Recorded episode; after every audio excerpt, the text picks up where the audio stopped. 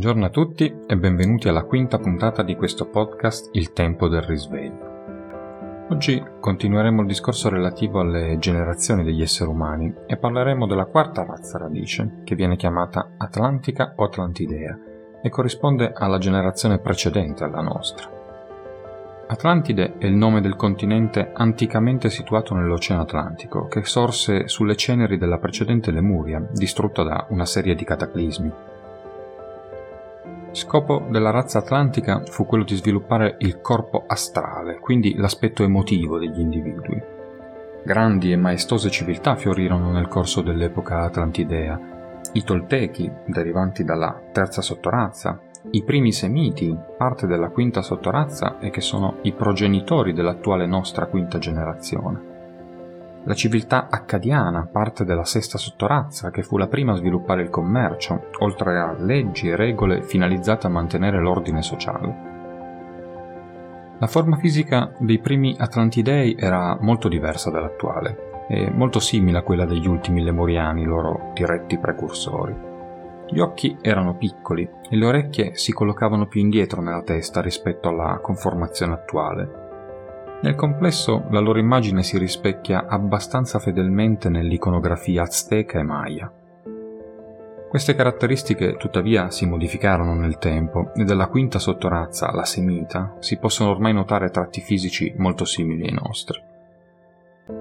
Negli Atlantidei primitivi i corpi sottili interni non erano ancora ben allineati tra loro, come risulta attualmente, come conseguenza di tale scostamento, il loro potere di percezione era molto più preciso nei piani sottili che a livello fisico. Gli Atlantidei quindi non percepivano con chiarezza i contorni delle cose e questa mancanza di percezione era ulteriormente accentuata dall'ambiente in cui vivevano, caratterizzato a quell'epoca da un'atmosfera sostanzialmente nebbiosa. Gli Atlantidei potevano però captare la forma eterica ed astrale di ciò che li circondava ed identificare quindi in maniera inequivocabile gli attributi di tutto ciò con cui si relazionavano. Solo nell'ultimo periodo si ottenne la perfetta coscienza del piano fisico, ma a costo della perdita di percezione dei piani più sottili. In principio gli Atlantidei possedevano una memoria appena abbozzata, come frutto degli ultimi passi dell'evoluzione mentale dei Lemuriani, che aveva già permesso loro di esprimere dei sentimenti di tipo artistico e spirituale, che li condussero a realizzare gigantesche costruzioni di tipo religioso. Grazie allo speciale legame dei primi Atlantidei con le forze della natura, i suoni da loro emessi, come già avveniva nei Lemuriani, agivano sulla materia e sugli esseri viventi, era un linguaggio dotato di un potere reale, in grado di esercitare un effetto curativo sulle persone, di stimolare la crescita delle piante, come pure di domare animali selvaggi.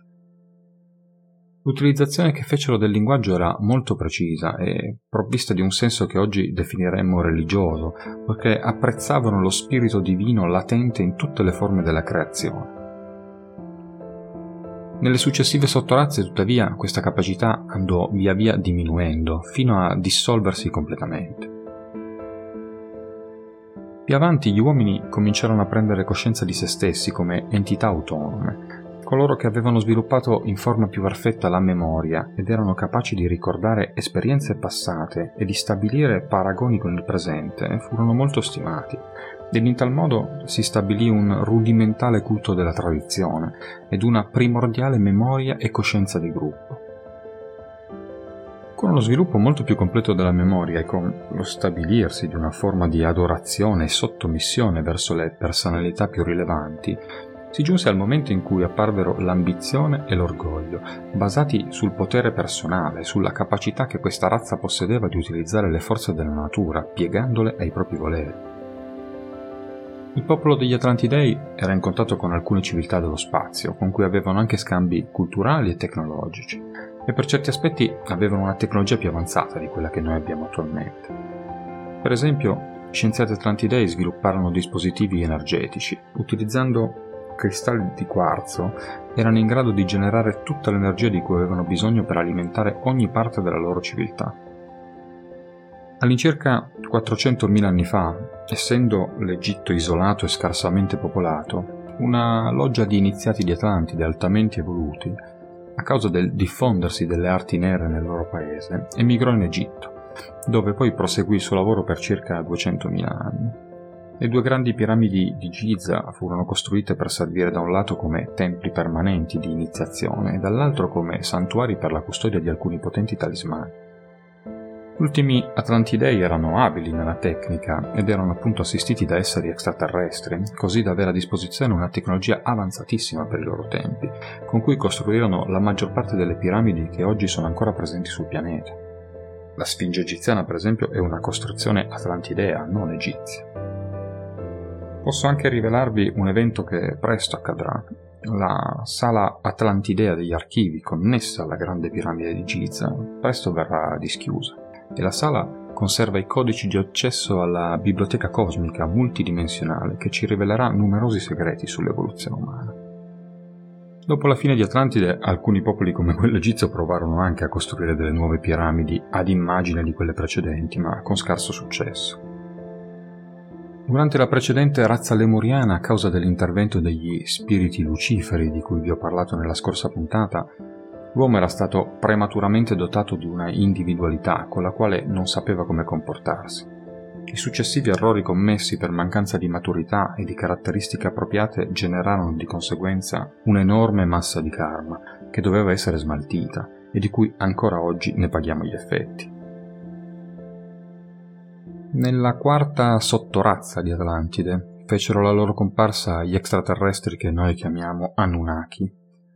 Questa civiltà spaziale non fu molto positiva per l'umanità, perché iniziarono a manipolare i sacerdoti atlantidei, influenzandone il governo.